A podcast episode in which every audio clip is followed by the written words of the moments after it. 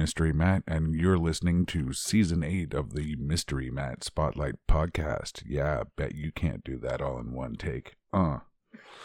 this evening, we are covering the Mothman mystery or the Mothman legend. Uh, we are not covering the movie. Uh, we tried to stick to other sources other than uh, what Hollywood gave us.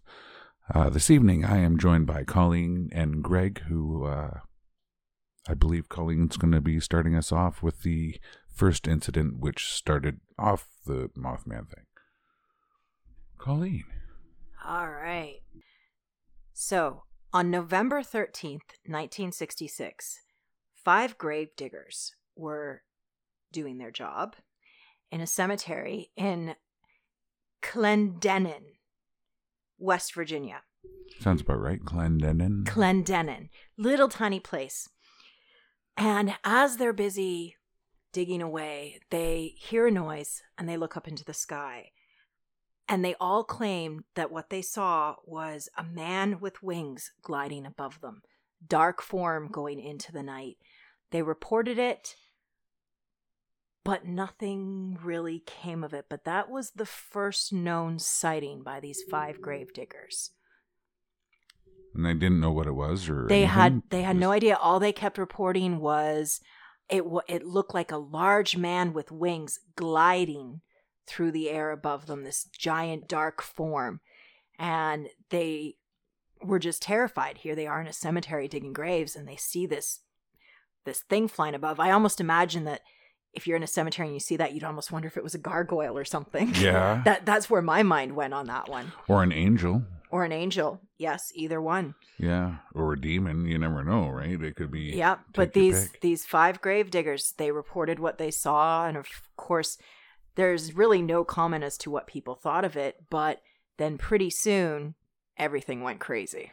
Was there uh, any names of the grave diggers?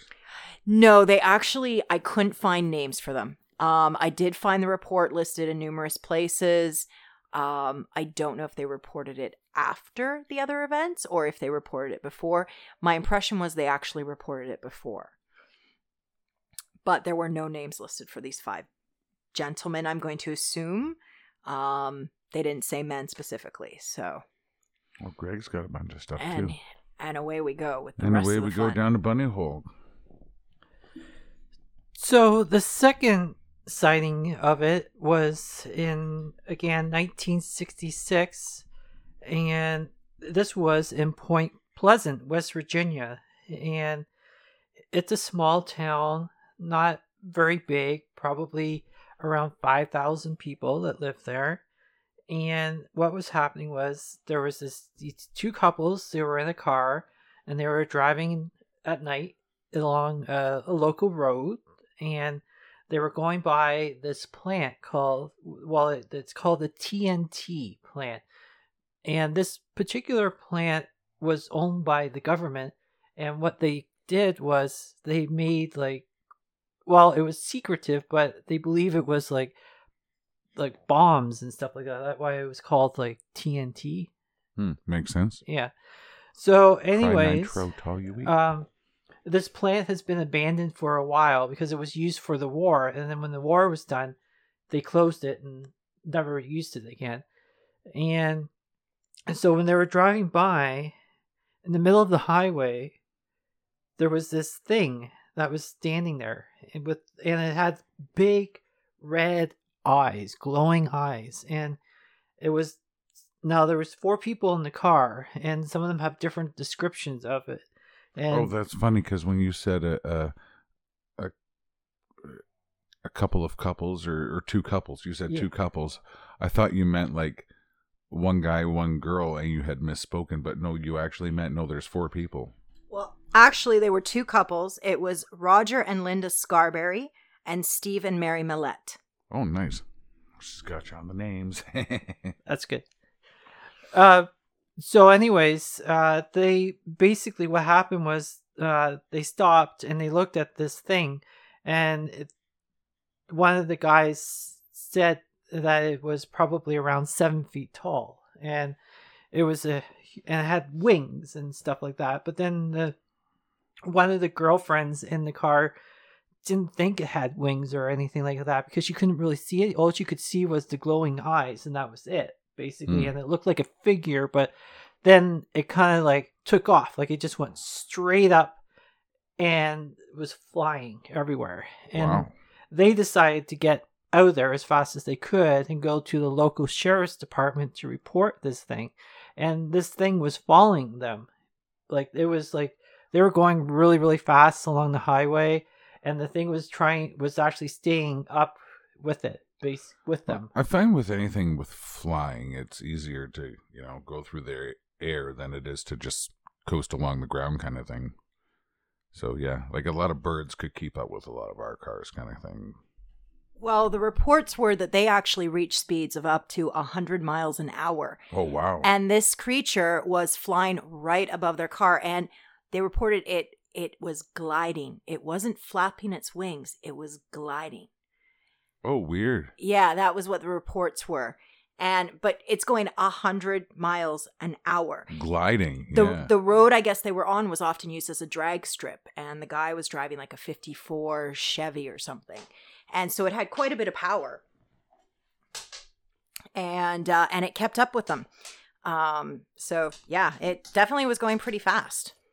And they did eventually get to the local sheriff's department and the Mothman did disappear when they did go into town and stuff like that and they told the local sheriff department and then that night they had people go investigate that area where they saw it and of course they never found anything and so i mean like from there that's where everything started. And then uh it got basically i guess it was the local news people were talking about it and then there were hundreds of reports after that between like 1966 to 1967 so oh wow. and there was like uh there was a there's more to this story. Uh, i imagine colleen has some more stuff regarding it. Because a lot of this just happened in that one city basically Yeah. uh because that's it's where a really localized Yeah. uh cryptid, I guess. It is, and I mean, and it's, I mean, like, as we'll get through the podcast, there are it has been seen elsewhere, but it's kind of like in the same region, I guess you could say. you know? Yeah.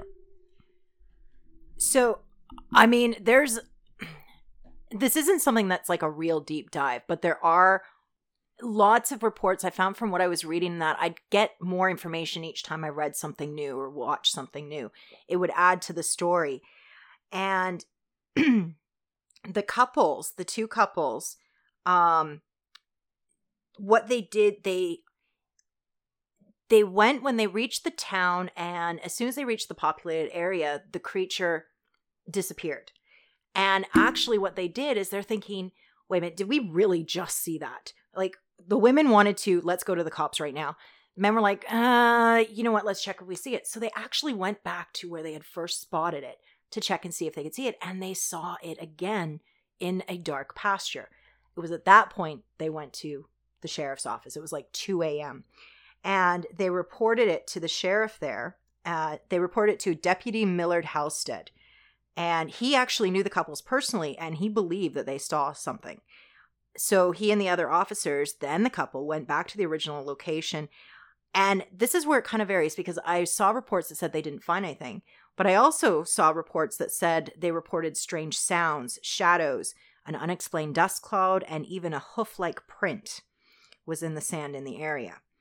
Um, they, um, they, an interesting fact is all four of the the eyewitnesses were gave handwritten statements and they were placed into separate rooms individually to make their statements and the statements all match. The descriptions everything matches which is very interesting and those eyewitness statements are now at, a museum that's in point pleasant uh, so you can actually look at them. They their description of the creature the first person who saw it was were and Linda and Mary, I guess, and Uh, they saw it near the TNT plant, and what they saw is they didn't see arms or a head on it. It was a sh- giant shuffling creature, but they noticed massive folded wings high on the back and these giant beaming red eyes. Like literally, like they're like like two inches up, like they're two inches wide. They're these giant red eyes. The men later on reported that it was a man with large wings and he was like six to seven feet tall, a 10 foot wingspan. Uh, and this was this giant creature they saw that then it, it like greg said it it just took off straight in the air like like a helicopter just straight up but it glided Weird. Like the initial thrust just to go up. Just to go up and the fact that there was no flapping of the wings Yeah. seems very odd their locals say that there were scratches on the top of his car Oh, okay. Yeah, locals say that there were scratches there. and what they wondered is whether or not the creature lived in a vacant power plant, which was part of the TNT factory. And they thought it might have been in one of the huge boilers because they noted that there were no pigeons in that building. Yet there were pigeons in all the other abandoned buildings, but not in that one. So Oh, they okay. wondered if it might have been in there. The um, it was after that that the sightings just went through the roof. Uh, with there were over hundred reports in the next year, next thirteen months, and they all reported very much the same thing uh, of what they were seeing. This uh, all these reports actually lead to like a major thing that happened in the city um You can get Yeah. to there so that we can uh, Yeah. put in our opinions and stuff of it afterwards and stuff. So if that's what you're holding back from saying, like we, Oh, we yeah. can go, to there. Yep. Go for okay it. all right so I've been waiting for it. this is a good part. yeah so this is where things get a little weird um well of course this whole thing is a little weird too but i mean like it's a cryptid right so and but what happened was in What the happened? what happened was in Point Pleasant, they have this big bridge that was uh, connects from one end from Point Pleasant over to I think it's it said was it Ohio not Ohio but you want uh, um, Ohio. Ohio. Okay, connects um, Ohio and West Virginia crossing the Ohio River. yeah that's right. And so what happened was uh, basically the bridge collapsed, and there was about forty six people that died in because they plunged right into the water and they drowned basically. In, in their Yeah, cars. In their cars, Yeah. yeah. And this was, and people were basically blaming the Mothman because of this, because they figured that there were some theories that some people saw the Mothman before this happened, and it was just like a warning to people.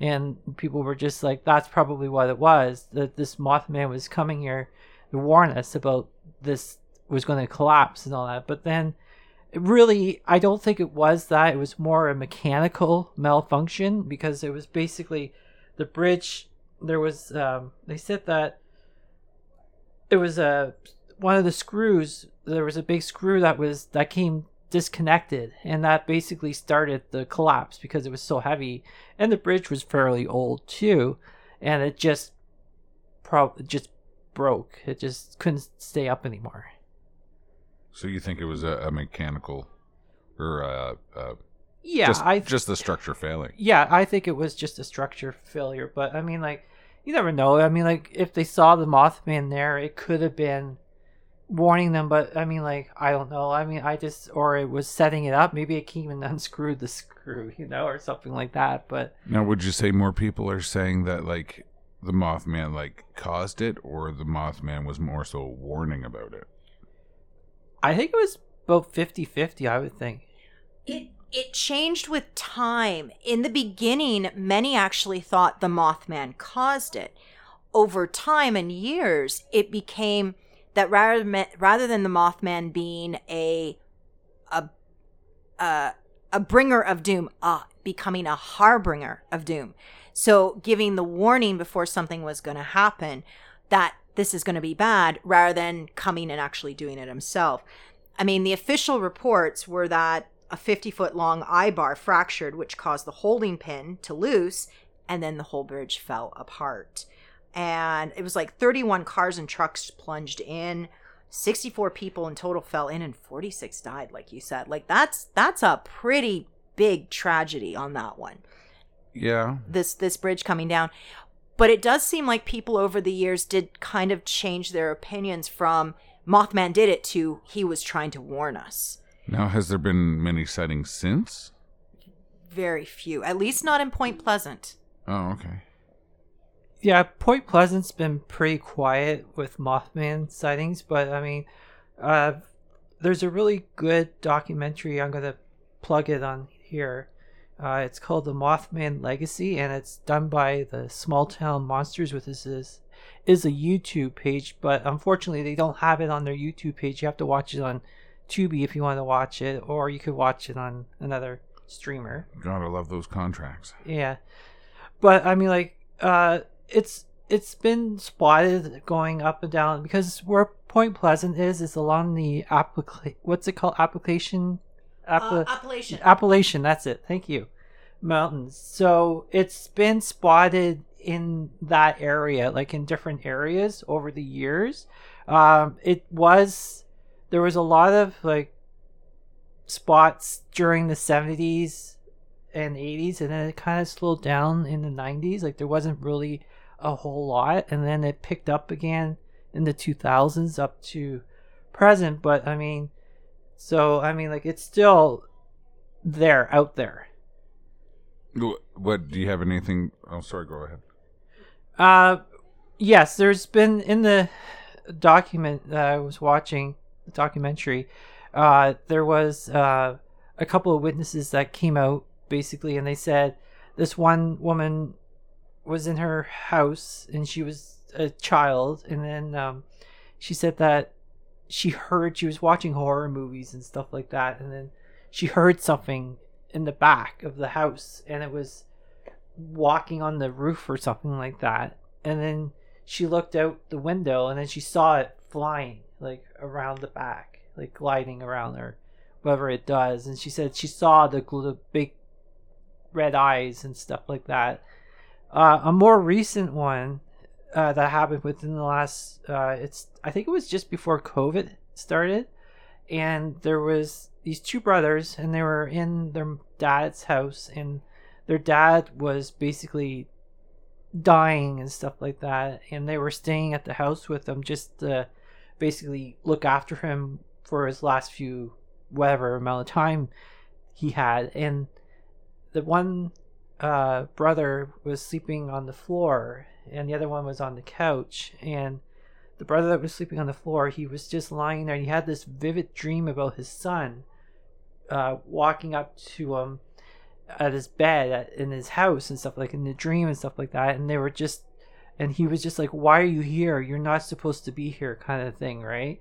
And then he woke up and he saw the mothman in the house. Like it was actually in the house and he saw like a a figure with the gla- with the red eyes and everything and he was kind of like out of it like he was still sleepy and stuff like that and then he saw it go into another room and that was it and he didn't see it and he got up and basically his dad passed away that next day when it happened I'm curious.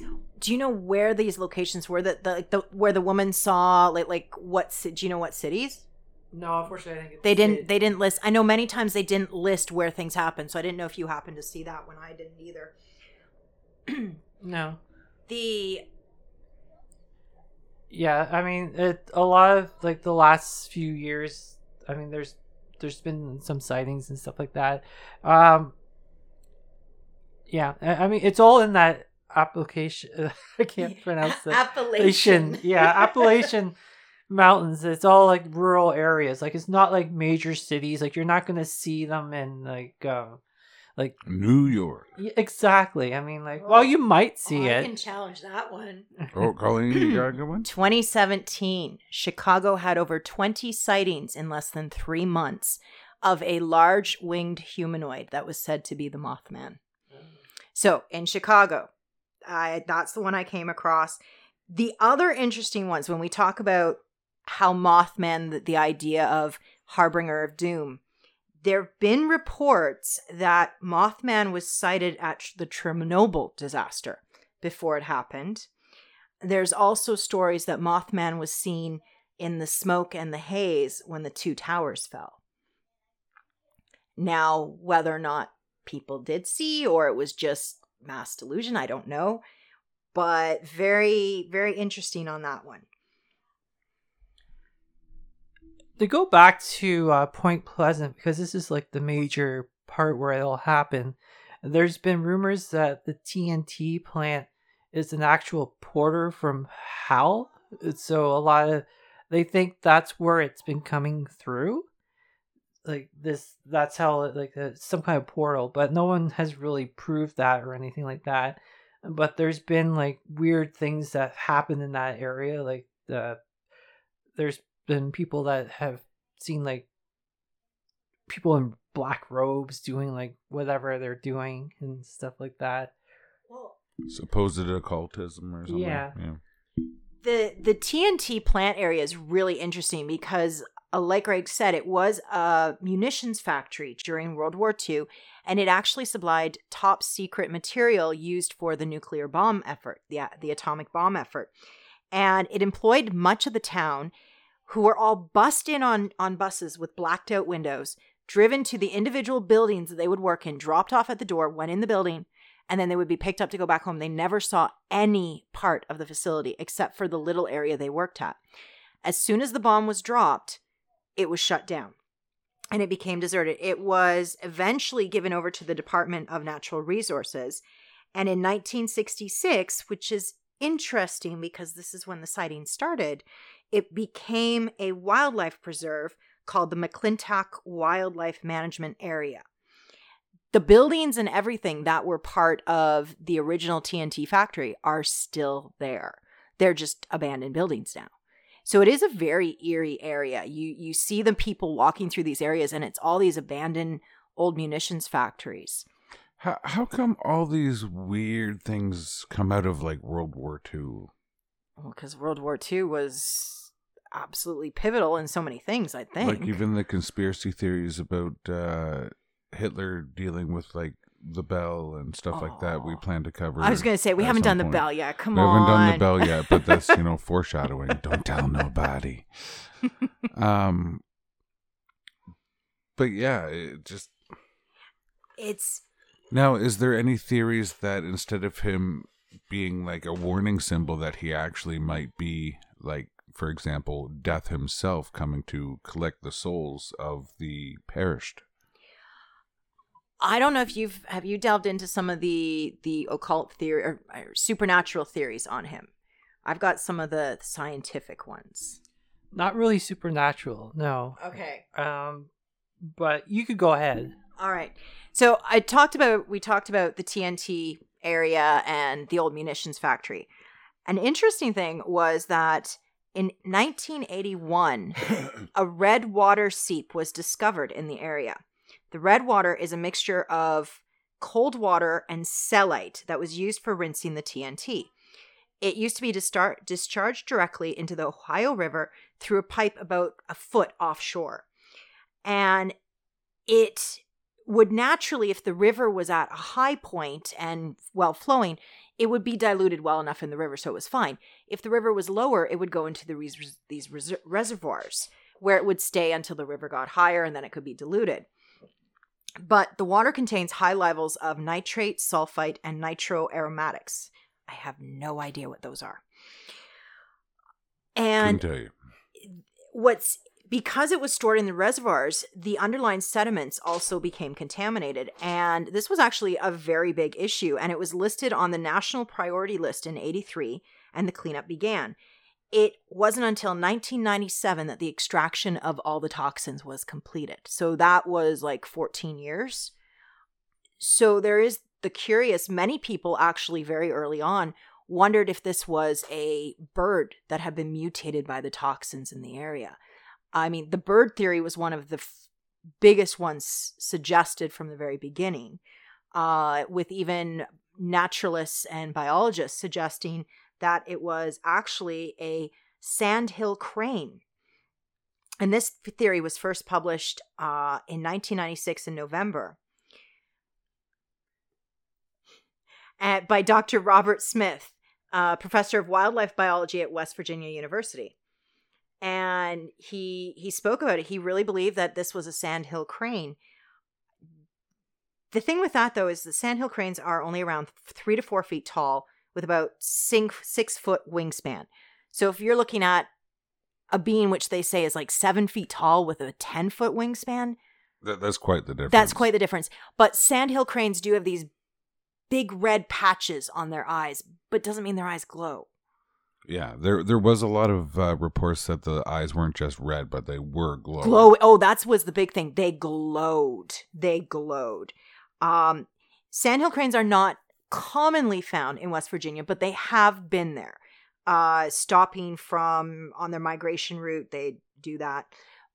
But this, that was one of the big theories was a sandhill crane. I- To me, I'm sorry, I look at the bird and I look at what they describe Mothman as like, and I see nothing similar. But that's me. They also say it could be like an owl too, like a mutated owl, which yeah, it, w- it could be a giant screeching owl for all they know. Could you imagine? Oh, I know. Or a thunderbird. Have, did you hear Wait, that one? I didn't hear the Thunderbird one. I didn't hear the Thunderbird one. Yeah. Although they- I do want to go into uh, the Phoenix and the Thunderbird at some point. Ooh. They're, I think they're on the topic list. Yeah. Uh, but yeah, they did think it might be a thunderbird, which could be a possibility. You never know. But the other thing was they were saying because it's a if they think it's like a a hum like a man or something like that, ten feet wing would not hold like would not it would be so like a man gliding in that it would be would it would be impossible i think and so it's definitely not like human for sure I think it Yeah. usually works out that the wingspan has to be like almost double what the weight is. So it depends on like how the creature was built. Like, are they saying scrawny? Because if it's like scrawny and lanky and seven foot tall, like super skinny but seven foot tall, it could be lighter. And then maybe with a ten to twelve foot wingspan for a six foot body, that would work. Yeah. But yeah but yeah, with being like seven, eight to ten feet tall with a ten foot wingspan, Yeah, no. unless he's a helicopter. Well, I mean, they they do say that he took off like a helicopter. Uh, yeah, but then he doesn't flap either. So how the heck does that even work? It, everything talked about him gliding, not flying, You- gliding. You can't glide up. That's I, exactly. you know, so, like- how do the mechanics of it work? Interesting. The actual term Mothman is, at the time, one of the most popular shows was Batman. Batman. And the term Mothman was coined actually kind of in honor of Batman. And they actually did try to get rid of it at first, but it stuck. It stuck. Now, did it look like a moth, were the, or was it just because the eyes were big and glowing? There were there were no reports I saw that said it looked like a moth, like it big wings and anyway, I don't know.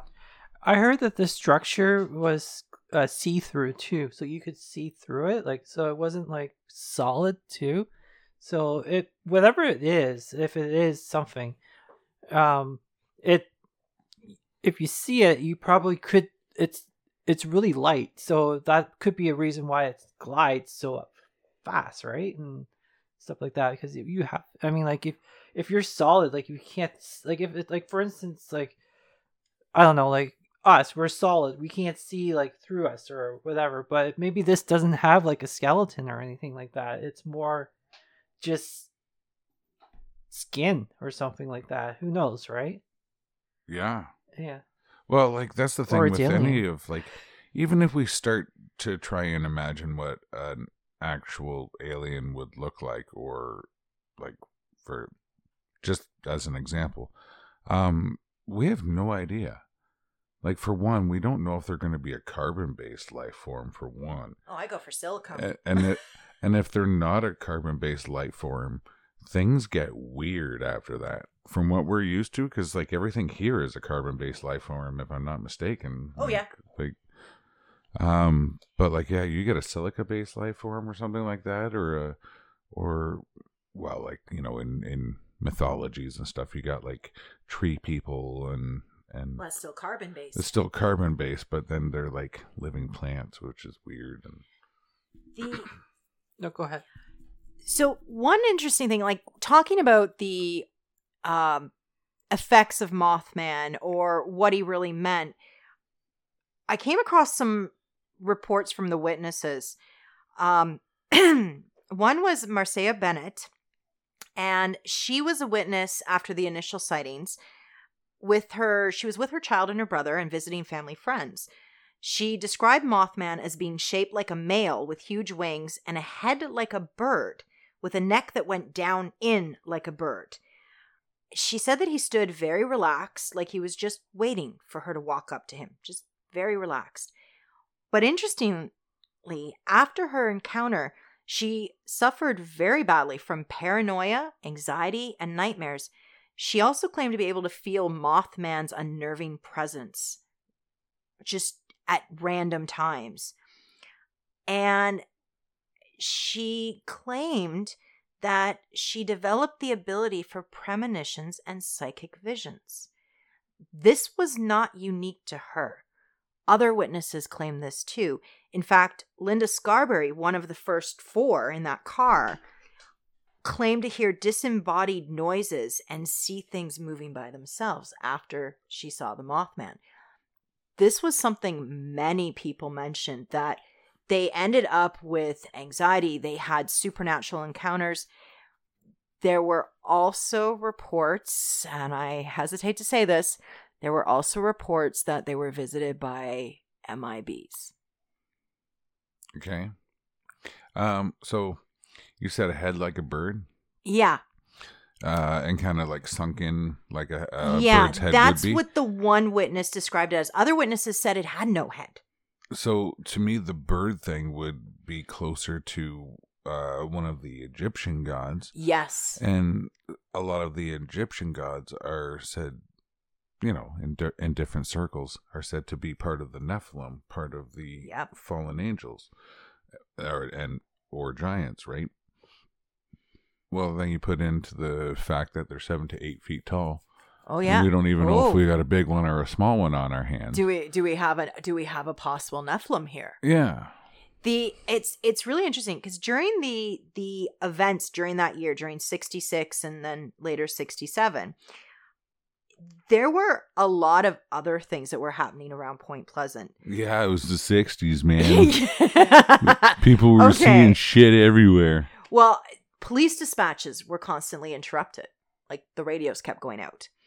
There were electrical appliances were malfunctioning. Cars were malfunctioning for no known reason. Doors would open and close without anybody there and the other biggie was there was a very large increase in ufo sightings in the area Which is another theory that, like, all the Nephilim and stuff like that are just beings that aren't from here. Right. Well, it's you know, and then everything really got confused after the book. Uh when you know, John A. Keel wrote The Mothman Prophecies. It came out in 1975 and then a film in 2002. Uh he did quite a bit of investigation in Point Pleasant. The the question is on on him really is how factual the book is he did put in a lot of i guess ufo and mib sightings and that so i really don't know and truthfully i haven't read it and i haven't seen the movie so i have no idea but it definitely when the film came out in 2002 it kicked off the mothman phase like crazy like it, it just went nuts in the town Well, they ended up putting it in Fallout 76, I believe. You can go to one of those spots on the map that represents. really Uh, what did you say it was? point pleasant west Point- virginia Yeah, Point Pleasant, because 76 is based all around West Virginia. oh okay So there's like uh, one section you can find like the Mothman Museum and like a little gift shop and stuff, and there's little figurines in the store. Yeah. it's, it's neat. Did you hear about the journalists too that were looking into it, into the Mothman sightings. Like there was one woman, Mary Heidner, I think Heidner, and there was another guy that was helping her as well. Like I didn't get his name. I think his name was Gray something. John Keel? No, it wasn't John Okay. Keel. It was John Keel was what you said. book, yes. Yeah, but these were two different other people, and they were journalists. Like they were, re- they had like they were they were the local newspaper there. Okay. Yeah, so and they were kind of like they were known as the Mulder and Scully after that. well, before Mulder and Scully That's great. yeah, because they were all into like alien stuff and things like that, and that was even before Mulder and Scully were even part of. That was like a few years after Yeah, that. Yeah, yeah. yeah. But um, basically, what happened was she was harassed by what you don't like, MIB. What's wrong with the MIB? Oh no, I was just hesitating to say it and bring in MIB into Mothman, like add that one in again, especially when Keel's gotten some pretty big flack for including it in the book and that. So that's Oh, that's the only see. reason why I hesitated on it. Yeah. But apparently, the men in black came up to her and basically said she needs to stop doing what she's doing, or else she's going to get into a lot of trouble. And they got like the little wand and flashed it. No, just kidding. but uh, Hello, Will Smith. but anyways, um, Broke into a out into a dance montage. so I don't think they really stopped it because I don't think they were really afraid of the men in black. To be honest, I mean, like yeah. so I mean like and to be honest, I don't even know if that's just a tale or if it's really true or not. But mind you, I'm gonna keep an eye on my door now. But The well, what about the helicopters? Anytime we talk about this stuff outside, and we get the helicopters overhead, Mm, you yeah. know, yeah, they- sure. they're already watching The- us. The town is so interesting now. The according to what I saw, most of the people of Point Pleasant actually don't really believe that Mothman ever happened. They don't believe in it. But they are happy to have it because they kind of view it more like tongue in cheek. It's a bit of a joke, but it attracts so much tourism now. Some estimates are that it attracts around $2 million in revenue during the festival held each year for it. That's a huge amount for this little tiny city. It's like some of those small places on your way to Area 51, and they got Oh, yeah. alien stuff everywhere. Yeah, it easily doubles or triples the population of the town just for this one weekend. And, you know, in 2002, they started the Mothman Festival every September. In 03, they erected a statue. In 05, they opened the Mothman Museum. You know, when you go around town, you can go and get a coffee and buy Mothman droppings, which are chocolate covered coffee beans. You can get a Oh God. you can get a pizza that's decorated with toppings to look like Mothman. Like it, they've really gone all out. It seems the town has really embraced this, whether or not they believe it or not. They've recognized a cash cow when they've got it. It's kind of like a Wiarton Willie or something. Yeah, yeah. And the people there are a little bit of a mixture of Native Americans and also uh, the Scottish and English as well. Wasn't there a native thread through the whole thing? Ah, Yeah, there's a native. We're getting They clo- own- we're at 38 minutes, so we should be getting wrapping up. The native uh, owns the museum, right? That's what I have. yeah. There, there's um, there was a originally there was a legend that it was actually the curse of Cornstalk. Oh yeah. and which was you know cornstalk was a shawnee leader of the allied Indi- indigenous people in 74 during the battle of point pleasant he and his men fought the colonial troops and it was said that with his dying breath he cursed the town for 200 years this was actually the curse of cornstalk was disproven in 2006 when they found an old school playbook that actually talks about how they created this legend just to make a good play. So it really only was something that was created by, you know, some school teacher who wanted to make the the play look good. Just wanted to have some fun. yeah, exactly. It wasn't like So- uh, the connection with Bigfoot kind of thing. Yeah, that one was kind of disproving, but it was wondered about for a while about an old um, native curse on the land that brought brought Mothman. It's they really have no idea what he is and where he came from, but there were so many sightings and and the four original witnesses to me the fact that all four of them gave the same descriptions while in separate rooms, handwritten accounts, all giving the same thing, they saw something. Mm-hmm. That that's where I keep going is is they saw something. I don't know what, but they saw something. You know, West Virginia is not that far from us. You know, it's only like an eight-hour drive. Oh, Only. do you mean I have to worry about Mothman perching on my balcony tonight? No, no, no. I'm just saying we should go to the festival in September. It doesn't. It doesn't sound like he likes the cold. no, Probably it not. doesn't. Actually, there's an account where someone saw it like covering itself in the snow. when it was Oh, and it snowing was stuff actually like that. cold. Oh yeah, yeah, yeah. yeah, yeah. There was a witness that said that. I was watching the documentary that mentioned that. Oh, there you go. Yeah, it doesn't like the cold. It wanted to come in. Yeah. The most common theory that people recommend for Mothman, at least that I found, is that it's just mass hysteria. Yeah. Yeah, that's that's the one that most people. It's that you know it was just it's a small little town, and so everybody either had a Mothman story or knew somebody with a Mothman story, and it just built. And then thanks to the book coming out, and thanks to the press that it gave, it became an international sensation Yeah. and everybody else learned about it. The he really was interesting because he's he's represented as both good and evil, demon and angel. And his story has grown greatly over the years and it's no longer just one from the small little town that that nobody knew about. It's he's been totally embraced by the world and people now know know him. They they're interested in him and what is going on. It's it's fascinating how he really has been shown as many different things. Demon angel. Like which one is he? Did he Yeah. Yeah. bring down the bridge or did he try to warn of it? Or did he? Or was he there to collect the souls? Yep.